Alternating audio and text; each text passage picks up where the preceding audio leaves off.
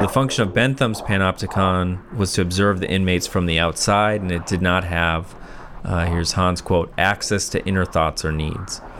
The controlling without seeming to control of the digital panopticon via symbiotic wanting. You know, we want connection as the user. Uh, the platforms want uh, the data to sell us advertising. It makes it much more effective than the potential physical observations of the prison setting. You know, that's limited. It's just uh, what their bodies are doing. There is no big brother seizing our information, quote, from us against our will, because instead, quote, we lay ourselves bare voluntarily. That's Han. In a sleight of hand, the power dynamics of surveillance become automated by the user who willfully shares consciousness, the notion of the self, personality structure, transactional analysis, symbiosis, Zen Buddhism, teacher student relationships, training yourself in how to think. To subvert is to undermine the existing system of inscribed power and authority. What's happening in the digital space, the virtual world. Much of us live in a hyper-stimulated present where language itself has become the info currency in the sequence of corporate capitalism. The injunction of the virtual world is don't, don't, don't. The gatekeepers of our speech and written word are global tech monopolies. We cannot transcend or go beyond our lack through craving. What are we going to do? How are we going to live our life? The Subversive Therapist is about what the virtual world is doing to us and what we can do about it. Welcome to the Subversive Therapist. I'm Andrew Archer. Today I wanted to read some stuff I wrote on the Panopticon and then what Han calls the digital Panopticon. So I'm going to read through this. I'm going to kind of read somewhat quickly and just put the references in the description for the podcast, maybe not necessarily uh, quoting every citation here. Uh, so I'll start with a quote from Byung Chul Han in his book In the Swarm. He says every click that one makes is stored, every step that one takes can be traced. We leave digital tracks everywhere. Our digital life is reflected point to point in the net. The possibility of logging each and every aspect of life is replacing trust with complete control. Big Brother has ceded the throne to big data. The total recording of life is bringing the society of transparency to completion. So in the 18th century, Jeremy Bentham designed a conceptual prison called the Panopticon. The design was a circular structure with the interior consisting of multiple levels of prison cells, prison cells in a ring shape. So I showed this to my um, preschool meditation students, and I used the prayer bowl uh, as a representation of the circular structure, and then the the pillow that it sits on basically looks like a donut. And so I set the donut inside and stack it. Say these are the cells within um, the structure. So it's a, a, circle, and the cells can be on each floor with, uh, you know, window into each cell or it's glass. Each cell houses uh, one inmate, so the prisoners are physically sequestered and unable to communicate with each other. There is an overseeing watchtower in the middle of the circular structure, which provides a direct line of sight for the warden to view all the physical activity of the inmates. So then I put the meditation striker in the center of the bowl, and that represents the tower that can see into any of these cells at any time. The cells are open to the view of the control tower with separating walls that assure the inmates cannot see each other. This imposed social isolation and constant physical exposure to the gaze of the warden allows for self-improvement via discipline. So that's the idea behind Bentham's concept is that people thinking they're being watched all the time or potentially being watched, they would act uh, better and more appropriately. There are only observations of the outer behavior of inmates who are silent and voiceless. This is according to Han. Their thoughts remain hidden. So it's just the body that can be viewed. Uh, they're not there's no recording equipment in the cells. They can't, you know, hear what they're saying, that kind of thing. The inmates are entirely exposed, i.e., every corner of the cell uh, is visible to the overseer's gaze in the observation tower because the overseer can see everyone and everything without being seen. So the warden is invisible to the inmates. So only the the silhouette of the warden can be seen within the central tower, so you don't know if they're watching you or not. Uh, according to Han, the in, in the inmate's mind, the warden is omnipresent. This is him saying they cannot know if they are being observed at any given moment, thus, they feel constantly gazed upon, even if the overseer is not present. The dominance of the gaze rests on a central perspective, so that's the tower that can look uh, at any of the cells at any time. And this is in con- contrast with the, the virtual world. That's the setup for this here. In the virtual world, we are watching others and being watched ourselves. The aim is to go quote unquote viral, which means to be hyper visible or beyond perspectiveness. Virality means one is so popular that others often do not necessarily know how they know about the person's virality. You know, it's instant uh, celebrity kind of stuff. Online, to be canceled is to be invisibilized or unseen, forgotten. It's like putting a, a sheet over the the front of your cell. Nobody can see in or experience what you're doing. What is lost within the competition for attentional notoriety is the gaze of the other. We are looking at and being looked at by machines, not people. Despite everyone watching everyone else, no gaze is sustained. There are only digital writings and recordings of writings based on written codes.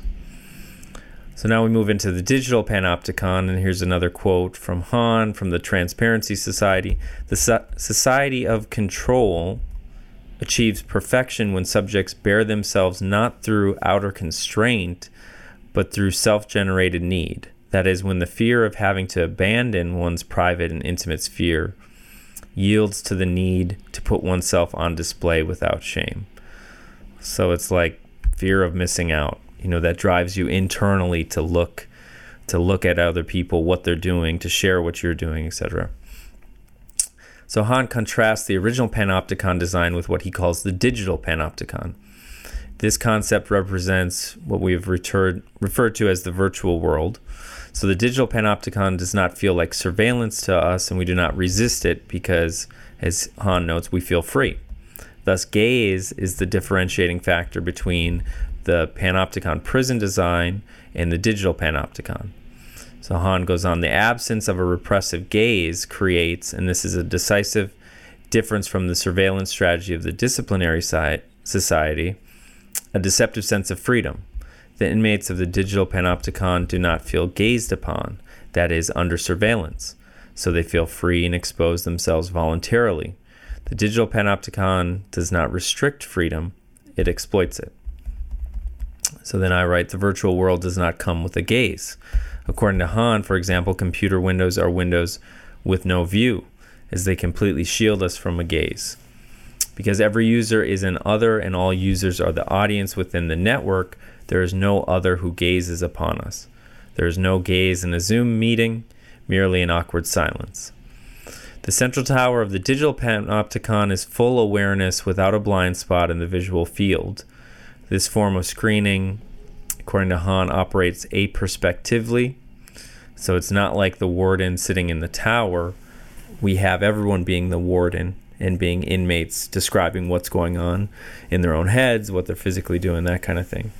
So the subjects are, according to Han, illuminated from all sides, even from the inside. We reflect our own self, our thoughts with self expression, follows, likes, shares, subscriptions, with our digital profiles and avatars. The concept of the physical panopticon was for isolation of the inmates and therefore an inability for them to speak to one another.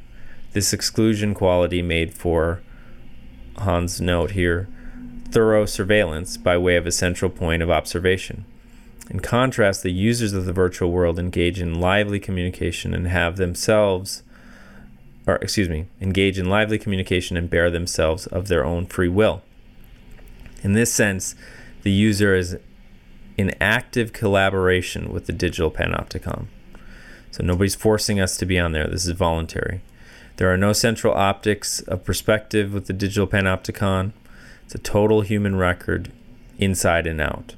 So it's much more efficient to get everyone just to digitize all aspects of experience rather than forcing people heavy handed. You know, you have to do this or you'll be in trouble or whatever. It's it's not that traditional form of totalitarianism. So it's a society of control. Uh, this is from the Transparency Society by Han. Consumer, consumers voluntarily give themselves over to panoptic surveillance that steers and satisfies their needs. On this score, social media prove no different from panoptic mas- machines. Communication and commerce, freedom and control collapse into one. So, unlike the inmates, the user of the virtual world voluntarily communicates via self disclosure and self exposure. A symbiotic form of power and control occurs by way of an inner compulsion to share, connect, purchase, and produce. This promotes an illusion of free will and autonomy online. The social media industry increasingly keeps watch over all things social by way of encouraging us to be both an inmate and warden of the system. We put ourselves on display and lay ourselves bare. This form of hypercommunication ensures total transparency. As Han points out, the efficiency of the digital panopticon is based on us surrendering our data not under duress so much as offered out of an inner need. So that's where power uh, is represented by mediating uh, others internally. Our active participation in the virtual world contrasts with the imprisonment of the inmates in the panopticon. We engage in the constant construction and configuration of the digital panopticon. And this is Han saying its inhabitants actively take part in building and maintaining it by exhibiting and exposing themselves. Freedom and control coincide, just as the transparent user is at once perpetrator and victim. Everyone joins in to build the panopticon of the digital network. So, what's happening, in according to William I. Robinson, is we're building a global police state. Uh, think of what happened on January 6th uh, in terms of the, the mob at the Capitol in the United States. What happens afterwards? Uh, everybody joins in with these um, these legal uh, criminal charges for people and because all the information of where they were their cell phone data the stuff they shared online everything everybody jumps in uh, to make sure they're you know imprisoned, fined, etc. because of this network that's already in place. So my question is, how is this done? Han notes the desire to track ourselves produces the data for the digital prison. So he says by exposing ourselves, by hooking ourselves up and voluntarily uploading our body related data to the net, like the millions of devotees of the quantified self movement, we actually maintain the digital panopticon this new form of rule does not force us to be silent, rather, it constantly asks us to communicate, to participate, to express our opinions, desires, wishes, and preferences, even to narrate our lives. So, the function of Bentham's panopticon was to observe the inmates from the outside, and it did not have, uh, here's Han's quote, access to inner thoughts or needs. The controlling without seeming to control of the digital panopticon via symbiotic wanting you know we want connection as the user uh, the platforms want uh, the data to sell us advertising.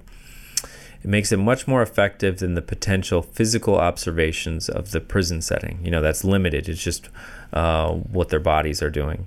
There's no br- big brother seizing our information quote from us against our will because instead quote we lay ourselves bare voluntarily. That's han in a sleight of hand, the power dynamics of surveillance become automated by the user who willfully shares. So Han says the warden of Bentham's panopticon can only observe the inmates physically. He does not know what goes on inside them. He cannot read their minds. In the digital panopticon, by contrast, it is possible to access the thoughts of the inhabitants. That is what makes the digital panopticon so efficient, and is what makes possible the psychopolitical control of, of society. We become the, and here I'm referencing the book The Memory Police, which I talked about in, in series one. We become the disappearing objects of the island, the enforcement of disappearance, i.e., the memory police, and the citizens who end up disappearing all in one. So we're, we're following a sort of ideology, we're promoting it, we're managing it uh, as we ourselves are the commodity within this whole process. because we are a so called user of the virtual world, and you know, to use that term user, uh, Richard Seymour says that's like calling a, a cocaine addict a, a quote unquote user. Um, really limiting in our understanding of what's going on. So Han notes that there's a deceptive sense of autonomy and freedom, which makes us feel free to expose ourselves voluntarily. Freedom is not repressed or restricted, as in the totalitarian form of the physical panopticon. It is exploited by an internal drive to express. So he says the digital society of control makes intensive use of freedom. It is only possible thanks to voluntary self illumination and self exposure. It exploits freedom. The society of control achieves perfection when its inhabitants do not communicate because of external constraint, but out of inner need. That is, when the fear of giving up a private and intimate sphere yields to the need to put oneself on display shamelessly. So, this is uh, one of his chapter titles is called The Recorded Life. Uh, and here's a quote from the Transparency Society from Han. Today, the entire globe is developing into a panopticon. There is no outside space. The panopticon is becoming total. No wall separates inside from outside. Google and social networks, which present themselves as spaces of freedom, are assuming panoptic forms. Today's surveillance is not occurring as an attack on freedom, as is normally assumed. Instead, people are voluntarily surrendering to the panoptic gaze. They deliberately collaborate in the digital panopticon by denuding and exhibiting themselves. The prisoner in the digital panopticon is a perpetrator and a victim at the same time. Herein lies the dialectic of freedom. Freedom turns out to be a form of control. In the book The Twittering Machine, Richard Seymour points out that when it comes to the social media industry, they have managed to combine the quote, hype, button pushing, faddishness and the volatility of the financial markets with the panopticon effect to addict us and rake in the profits.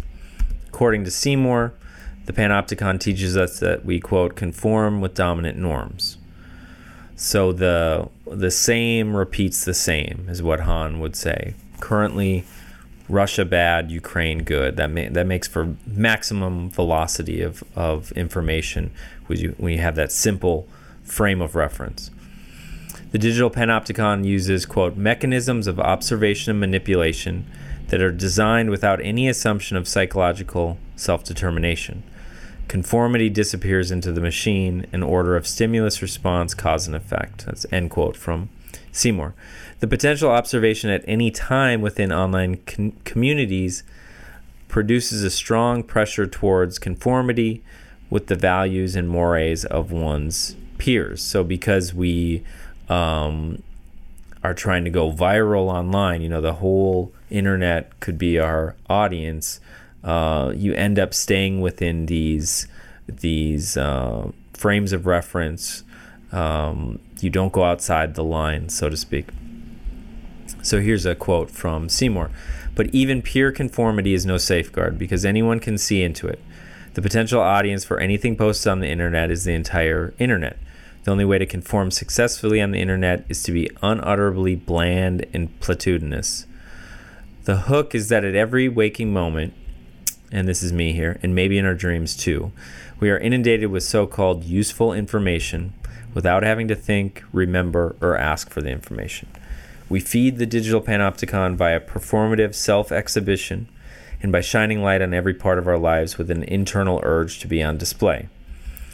The virtual world starts to resemble a personalized form of self totalitarianism as direct access of the unconscious is freely given. The stuff that we want, uh, are needing, is all there. The machine instrumentally calculates, guides, and makes decisions for us based on the acquired data. For example, and this is pulling from Han, what restaurant we want to eat at, the bar we want to drink at, or the concert hall we want to be seated in. But who decided the wants? Han points out the totalitarian traits of the digital panopticon as it hands the user, quote, over to programming and control.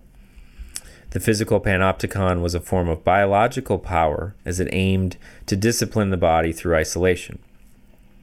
By contrast, the digital panopticon is a psychological power. It aims to predict and cultivate the internal aspects of mind, i.e., the prospect of reading and controlling thoughts. Han calls this form of internal mediation psychopower. And he says psychopower is more efficient than biopower insofar as it watches over, controls, and influences human beings not from outside, but from inside. Based on this analogy, Han invites us to meditate on how we want to live. Here's a quote from him Do we want to continue to give ourselves up to total surveillance and total exploitation and thus forfeit our freedom and our dignity? Do we continue, and this is referencing the book The Circle by Dave Eggers, Eggers do we continue, like Mae, to complete the circle of knowing all information by digital categorization and storage of data? Are we able to stop, stop enforcing the laws of hyperindividualism, i.e., the part of us that wants is a solid form of who we are? That's the ideology of it, uh, according to me. So, are we able to stop enforcing these laws as the the virtual memory police? Is the question. Richard Seymour concludes the Twittering machine by asking the reader what would happen if we exited the social media industry in exchange to just be.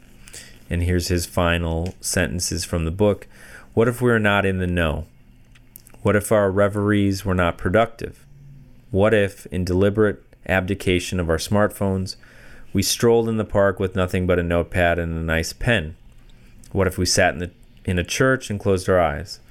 What if we lay back on a lily, lily pad with nothing to do? Would someone call the police? So I thought that was a nice way to end um, the writing because uh, we have become uh, the police, you know, internally as we watch over everyone. Uh, but like this, this contrast makes clear the physical panopticon. It's an actual structure and you actually can't leave. Uh, you're gazed upon. But with the virtual world, uh, we feel free, but we're building a structure in a sense by digitizing all aspects of physical reality. So 99% of all of human history is recorded in a digital language. It's online, it's stored, it's archived. Uh, but what are the consequences of this? Of course, we talked in series one about this chronic anxiety because we're able to quote know everything all the time but then when we're not connected to the devices you know it's a very uh, much a dependency contract because we're in this symbiotic relationship then we feel empty we feel a tear like Mae in the in the book uh, the circle.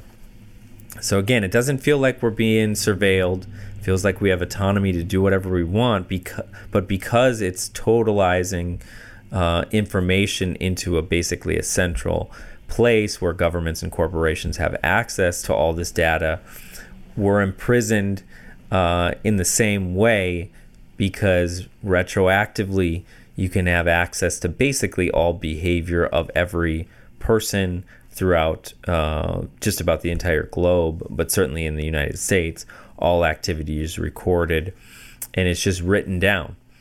You know, it's like a parent following around a kid, writing down everything um, they're doing, but it's more sophisticated than that because it's actually our, our thoughts, our kind of internal experience uh, that's expressed online. So it's not just our our physical bodies, and of course the the machine doesn't really care about our physical bodies other than if it produces more data uh, for the machine itself. So it doesn't mean doesn't matter care if we're we have terminal cancer, we're dying, we're atrophying, or we're obese or anything. It just is an amoral process of gathering more data that feeds uh, this advertising um, mechanism to sell us back more things to buy, to want, etc. So that's the Panopticon. Of course, there's lots of information online about the original Panopticon, but Han, I think, makes some really astute points about this uh, with his concept of the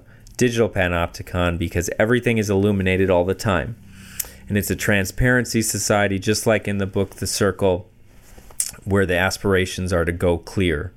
Uh, carrying around a recording device that's live streamed all the time is what happens in the book and that was a novel written in 2013 so it's interesting how far we've come and then you know when we get to the end of this spectrum of uh, virtual reality it's the metaverse uh, where you're quite literally um, tracked in a total form uh, kind of imprisoned by this uh, virtual space because essentially the whole body uh, would be tracked uh, all at once again to predict behavior to to uh, herd people in a certain direction to certain stores etc um, and the other thing to just step back from all this is that everything you see online of course is based on self promotion and people typically selling you things like if I can ever get this book published, I'll, certainly sell that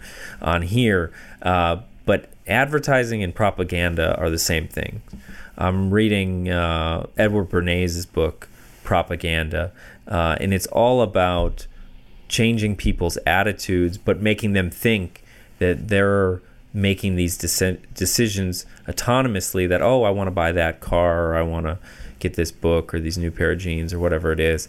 Uh, it's about changing uh, consciousness of kind of the public mind so you can think of everything you see as propaganda. Like I was just looking at the New York Times. I didn't really have time to read through it uh, the other night, but I just kind of stepped back and thought of it. Okay, this is if this is all propaganda. What are they?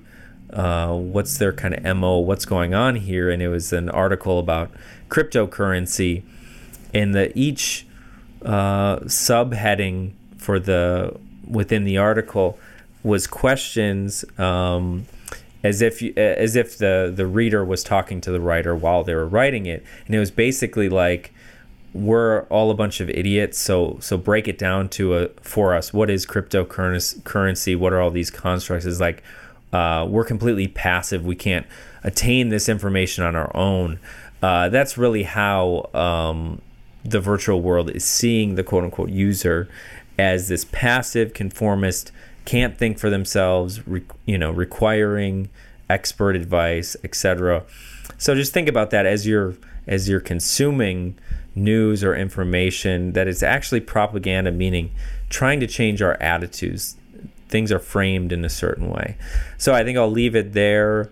Uh, thanks so much for listening. Again, I'm the subversive therapist, Andrew Archer. Talk to you soon.